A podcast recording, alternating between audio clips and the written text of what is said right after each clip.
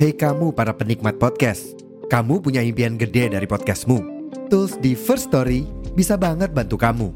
Mulai dari F-Link, Dynamic Audio Insertion, sampai statistik yang komprehensif, semua ada di First Story. Gak ketinggalan, kamu bisa monetisasi podcastmu lewat iklan dari First Story Ads yang bisa kasih kamu penghasilan dari setiap place podcastmu. Yuk gabung sekarang dengan klik di firststory.me. Sekali lagi, di firststory.me. Mari kita bawa mimpi podcastingmu menjadi kenyataan. Selamat pagi, siang, sore atau malam. Selamat datang kembali di Poskubot Podcast Aku Bacot.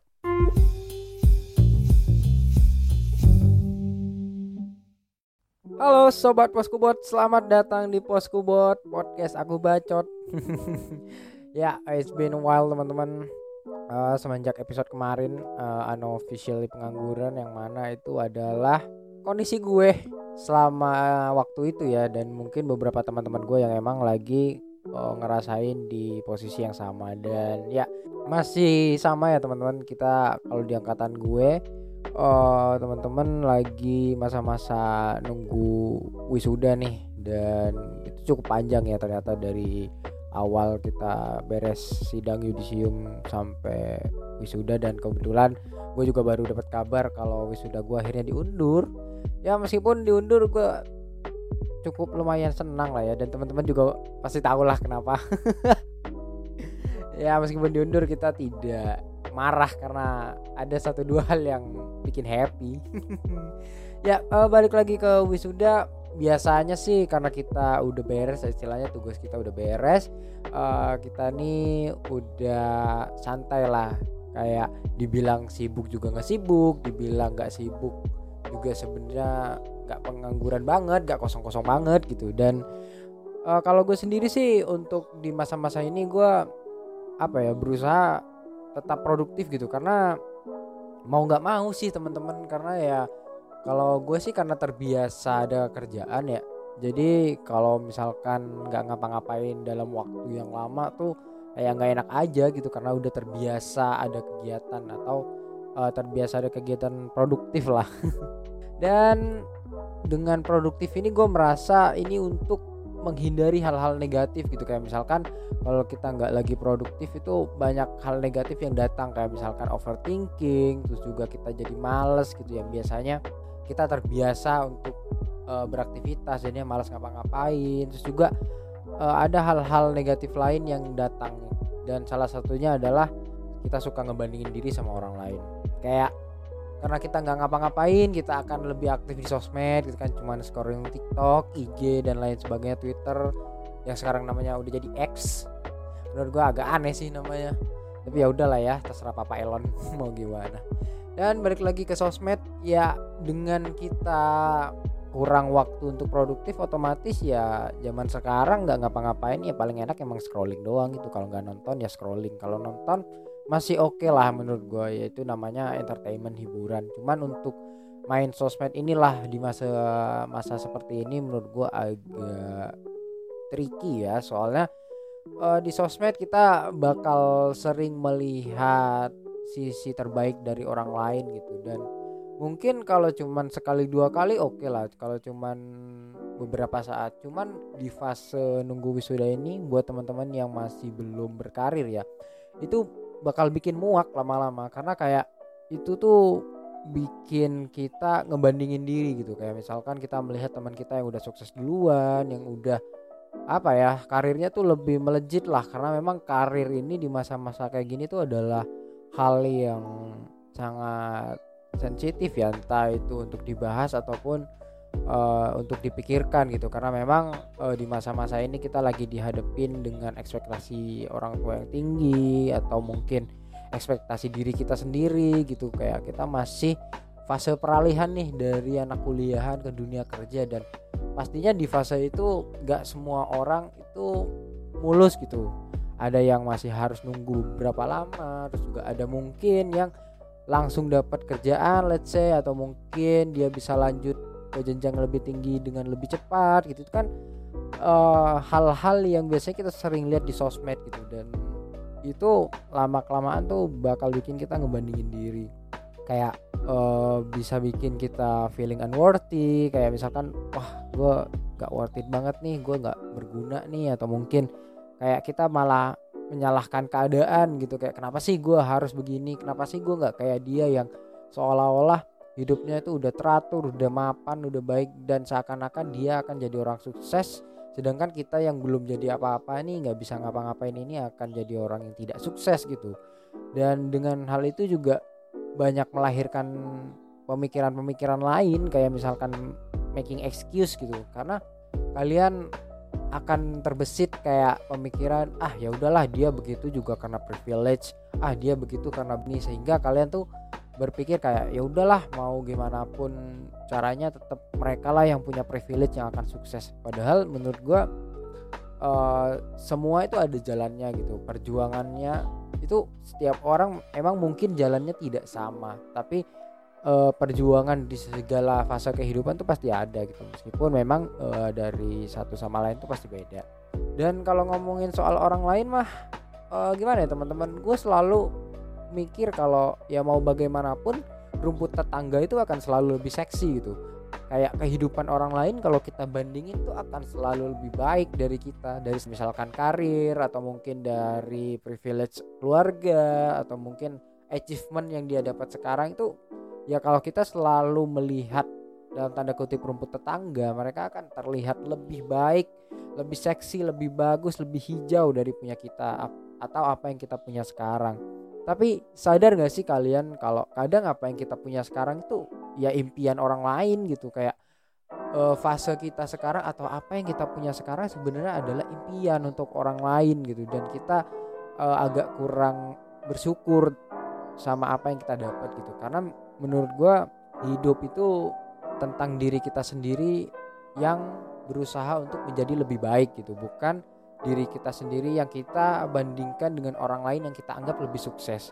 Karena menurut gue gak semua yang mereka dapat akan baik dan bikin kita bahagia di saat kita dapetin itu. Misal uh, teman lu yang udah dapat kerja duluan atau dapat di tempat kerja yang bagus padahal dia sama-sama fresh graduate sama kayak lu. Dan di saat misal nih lu dapat apa yang dia dapetin sekarang belum ada jaminan lu akan bahagia gitu loh. Kayak misalkan oh gue pengen cepet-cepet dapat karir nih nggak enak begini terus enak enak jadi dia dia langsung berkarir. Dan misalkan lu dapat itu bisa jadi lu malah tertekan gitu dengan pekerjaan yang lu dapat sekarang. Padahal lu udah mendapatkan hal yang sama nih sama dia. Karena memang uh, hal yang sama itu nggak akan berlaku sama juga untuk dua orang. Jadi let's say uh, si A teman lo dengan dia dapat karir lebih cepat ya oke okay, it's good to mereka gitu si teman lo tapi belum tentu di saat lo punya pace karir yang sama dengan dia lo juga sebahagia dia gitu. Bisa jadi memang uh, rezeki lo untuk dapat kerjaan atau lo dapat achievement itu menyesuaikan diri lo untuk siap gitu. Jadi it's okay buat merasa apa ya bukan rasa sih sebenarnya kayak terlihat tertinggal tetapi di saat lu mendapatkan apa yang lu pengen lu bahagia gitu. Daripada lu takut untuk tertinggal dan lu maksain sesuatu yang sebenarnya bukan lu butuh lu akan kelimpungan sendiri gitu. Karena uh, batas atau tolak ukur kesuksesan itu gak bisa dibandingin antar orang gitu. Yang bisa lu bandingin adalah uh, kesuksesan diri lu sendiri dari lu versi sebelumnya atau versi lu di masa lalu gitu. Jadi it's not worthy aja untuk membandingkan uh, semua pencapaian yang ada di hidup ini dengan orang lain gitu. Karena semua tuh ada takaran sesuai dengan pribadi masing-masing. Dan ya terlepas dari kepercayaan kita ya gue percaya kayak apa yang kita dapat apa yang kita dapetin apa yang kita perjuangin dan akhirnya kita dapetin itu akan menyesuaikan dengan diri kita. Kayak semuanya udah ada takarannya gitu.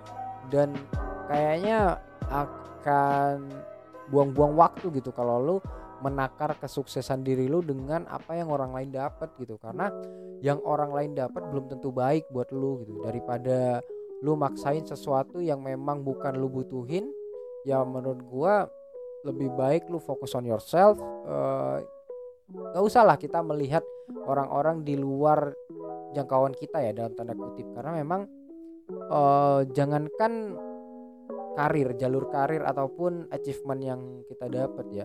Jalan hidup kita aja itu udah beda gitu kayak misalkan dari kecil dia dari keluarga yang seperti ini, lu begini, terus juga di sekolah waktu zaman sekolah dia tuh orangnya begini dan lu begini dan itu emang dari awal ya nggak nggak apple to apple gitu. Sedangkan kalau emang mau ngebandingin kan kita emang harus apple to apple gitu, harus sama keduanya. Tapi secara di jalan hidup pun kita berbeda meskipun ya kalau bisa dibilang kita di angkatan yang sama, di uh, prodi yang sama let's say ataupun semuanya bareng tapi yang namanya kehidupan tuh dari dari awal kita ke dunia sampai di fase ini emang ya nggak akan ada yang sama tiap individu. Jadi di saat jalan hidup aja nggak sama ya untuk apa sekarang lu membandingkan apa yang lu dapat dengan yang orang lain dapat gitu. Menurut gue itu buang-buang waktu gitu.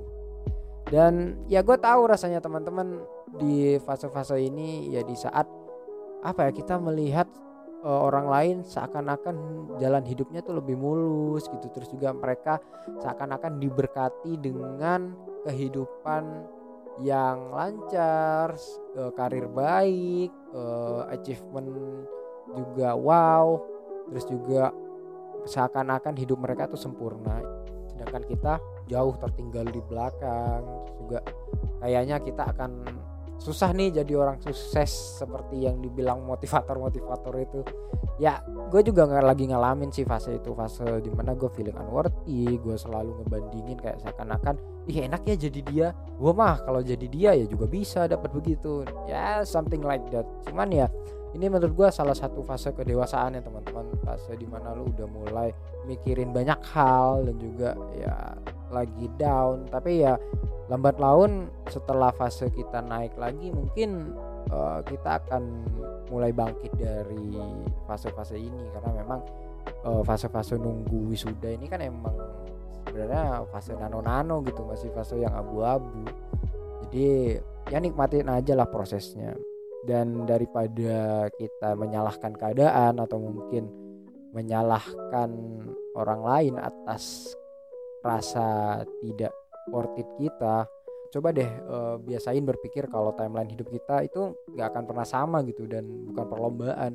Uh, seperti yang gue bilang tadi kayak dari lahir pun kan uh, kita udah beda nih beda orang tua beda didikan beda lingkungan kita hidup beda cara mendapatkan pendidikannya beda cara kita approach dalam kehidupan itu aja udah beda gitu. Dan itu seharusnya bikin kita sadar kalau kesuksesan terutama di umur-umur kita kayak gini itu bukan perlombaan gitu.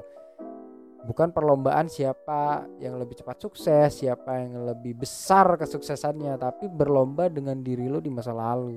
Kayak misalkan ya kalau lo emang pengen jadi pribadi yang lebih baik usahain lo lebih baiknya dari diri lo yang sebelumnya bukan lebih baik dari teman-teman lo atau orang yang lo anggap sebagai orang yang jadi role model dan lu harus bisa jadi seperti dia enggak. Jadi sesimpel lu lebih baik dari diri lu satu bulan kemarin satu tahun kemarin atau dua tiga tahun kemarin itu udah cukup gitu. Dan itu akan bikin kita fokus ke hal-hal yang memang kita butuhkan gitu bukan kita inginkan.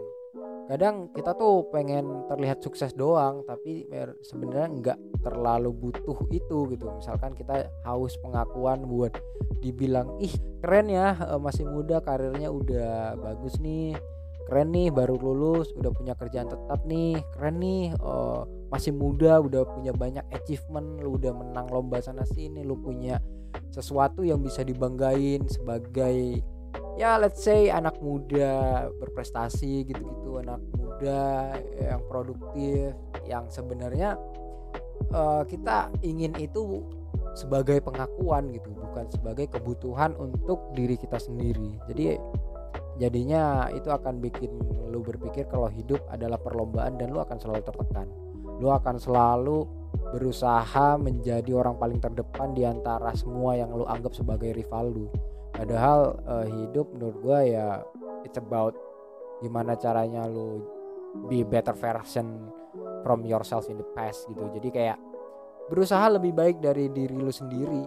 Jangan lu terpatok sama orang lain yang lu anggap gue harus lebih dari dia atau setidaknya setara sama dia. Itu akan apa ya itu bikin apa yang lu lakuin tuh bukan berdasarkan keinginan lu untuk uh, being better person tapi buat uh, mencari pengakuan dari orang lain. Dan lama kelamaan lu akan capek sendiri karena di saat orang lain uh, improve diri mereka itu karena mereka seneng lu improve diri lu karena pengen pengakuan. Dan outputnya menurut gua akan beda gitu. Mana orang yang emang fokus untuk uh, mencari achievement for themselves dari yang cuman cari pengakuan orang itu akan kelihatan teman-teman. Dari cara lu menghadapi masalah dan cara lu juga melihat peluang ke depan itu akan terlihat sekali. Apalagi nanti di karir pasti kelihatan lah mana yang emang beneran tulus kerja mana yang emang pengen dapat pujian dan lain sebagainya. Dan gue juga udah mengalami kemarin dan buat teman-teman yang mungkin masih di fase itu kalian bisa dengerin dicintai episode dicintai teman dibenci eh kebalik sorry uh, dicintai atasan dibenci teman. Itu di situ gue cerita uh, kondisi di mana di saat lu lagi fokus untuk berkarir karena diri lu sendiri karena tanggung jawab lu sama yang fokus berkarir karena ya pengen dapat pujian dan lain sebagainya. Kalian bisa dengerin episode situ. Dan balik lagi ke situasi ini ya. Menurut gua salah satu solusi sih dan udah gua praktekin juga ya ini ngurangin sosmed teman-teman kayak sosmed itu kan tempat orang berbagi versi terbaik dari diri mereka. Jadi ya yang lu lihat ya versi terbaik dari orang-orang. Dan lama kelamaan lu pasti berpikir kayak lu tertinggal nih lu nggak sebaik orang-orang lain di luar sana. Padahal ya mereka juga memiliki fase yang sama dengan yang lu rasain. Mereka juga pernah ngalamin fase terpuruk. Mereka uh, juga ngalamin yang rasanya ngedown banget lagi berada di bawah nih roda kehidupan. Tapi kan kalau kayak gitu mereka nggak akan upload. Yang mereka upload adalah versi terbaik dari diri mereka. Sehingga orang juga berpikir uh, seakan-akan hidupnya itu nggak ada masalah. Padahal kan ya semua lah gue ngerasa kayak terutama teman-teman di usia kita ya uh, early 20s pasti merasakan lah uh, ombaknya naik turunnya kehidupan. Cuman kan ya nggak mungkin kita uh, upload versi sedih dari kita. Karena ntar orang mikirnya jatuhnya kalau nggak caper ya aneh aja gitu. Jadi ya itu memang habitnya sosmed sih. Jadi buat teman-teman yang lagi ngerasain feeling unworthy terus ngebandingin diri sama orang lain mungkin uh, solusi dari gue dan yang udah gue alamin sih ngurangin sosmed ya. Dan fokus ke hal lain. Kayak misalkan uh, kalian fokus buat dapetin skill baru. Entah itu ikut pelatihan atau kalian mencoba sesuatu yang belum kalian coba sebelumnya gitu. Dan itu akan berpengaruh atau bernilai lebih buat kalian di masa kerja nanti di saat berkarir itu bagus juga gitu mencari kesibukan. Karena ya kalau kita nggak disibukkan kayak gitu jatuhnya sih bakal ya scrolling scrolling lagi ngebandingin bandingin lagi itu nggak baik sih. Jadi ya kurangin aja dulu sosmednya terus juga coba cari skill baru atau mungkin sesimpel kalian ngelakuin hobi gitu. Kayak mungkin teman-teman yang ngefollow IG gue kan pasti tahu ya gue tiap minggu pasti ya, cosplay jadi nelayan. Itu salah satu cara gue untuk setidaknya produktif gitu. Produktif dalam artian lu nggak end up di di kamar dan lu cuman scrolling aja tapi ada kegiatan yang lu lakuin yang bisa bikin setidaknya merefresh otak kita yang emang lagi banyak beban gitu. Kayak banyak pertimbangan banyak pemikiran sana sini. Dan itu adalah uh, salah satu cara ya buat produktif atau mencoba produktif untuk menghindari hal-hal negatif. Terus yang terakhir sih uh, menurut gue yang ini juga patut bisa diperhitungkan dan dicoba buat teman-teman itu adalah benerin circle pertemanan ya uh, seperti yang gue bilang di episode-episode kemarin teman itu akan sangat menentukan output kita seperti apa gitu apalagi circle. Nah kalau kita masuk di circle yang membuat kita produktif lambat laun kita akan ikutan produktif gitu. Dan kalau sebaliknya di circle yang bikin kita menghambat proses kita kita akan ikut terhambat gitu. Dan ya di zaman sekarang menurut gue circle udah hal lumrah ya. Maksudnya setiap orang hidup atau kehidupan kita pasti nggak jauh-jauh dari circle. Entah itu lu adalah orang yang emang butuh circle ataupun orang yang fine fine aja. Gue nggak bersirkel tapi berteman dengan semua orang. Nah menurut gue dengan ngebenerin lingkup itu itu bisa nyelamatin kita dari negatif thought kayak gini gitu. Karena kalau lu punya circle yang suportif lu akan merasa tersupport terus dan lu juga bisa bikin vibes positif buat yang lain. Tapi di saat lu istilahnya dalam tanda kutip salah masuk circle itu akan berpengaruh ke pola pikir lu sekarang gitu. Ke pola pikir lu yang akhirnya ikut-ikutan negatif gitu. Dan ya menurut gue sekarang sah-sah aja sih buat memilih untuk bergaul dengan siapa untuk keluar dari zona yang menurut lo nggak bener demi diri lo sendiri menurut gue itu sah-sah aja sih. Karena memang uh, at the end of the day uh, kita adalah nakode dari diri kita sendiri. Dan gue nggak bilang uh, kita harus ninggalin itu seakan-akan langsung jadi pribadi yang positif vibes terus langsung nggak pernah tuh ngebandingin diri sama orang lain enggak setidaknya kalau kita nggak bisa sampai di fase itu kurangin lah. Kita berusaha mengurangi hal-hal negatif di diri kita. Karena ya ya ginilah rasanya di fase-fase ini gitu fase habis ngerjain skripsi nunggu wisuda di rumah belum jelas-jelas amat gitu. Jadi banyak pemikiran yang terjadi di kehidupan. Terus juga kita lagi bingung sih istilahnya. Jadi kita sebagai apa ya anak-anak muda lah anak-anak Gen Z di umur 20-an ini pasti lagi ngalamin hal-hal yang ya let's say something like this. Jadi ya gue cuman bisa apa ya sharing aja yang apa yang gue alami di sini dan juga um, kalau bisa ngomong agak bijak tuh ya ngingetin teman-teman lah kita saling ngingetin di sini kalau ya kita sama-sama berusaha keluar di fase inilah kita saling bantu karena emang pos gue tuh tempat ya tempat keluh kesah muda-mudi di umur 20-an lah. Jadi gue rasa apa yang gue omongin di sini mungkin satu dua hal bisa relate sama kalian dan bisa bikin kita sharing lah buat sama-sama keluar dari fase-fase seperti ini. Dan ya ngomongin soal fase sih kita mulai mikir kayak aduh gue mau jadi apa ya? Duh gue masa depan gimana ya?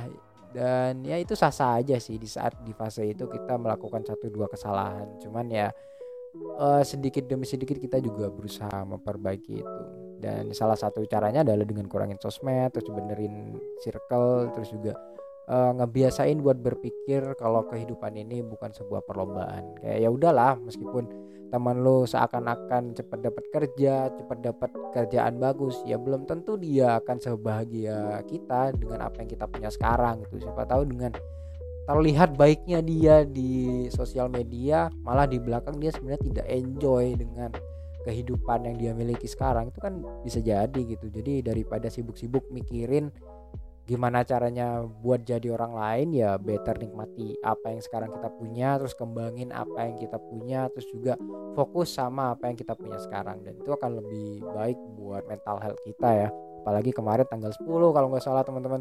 Itu diperingati hari mental health sedunia kalau nggak salah. Jadi ya jangan cuma dirayain tapi dilakuin. Tapi di awarein lah istilahnya.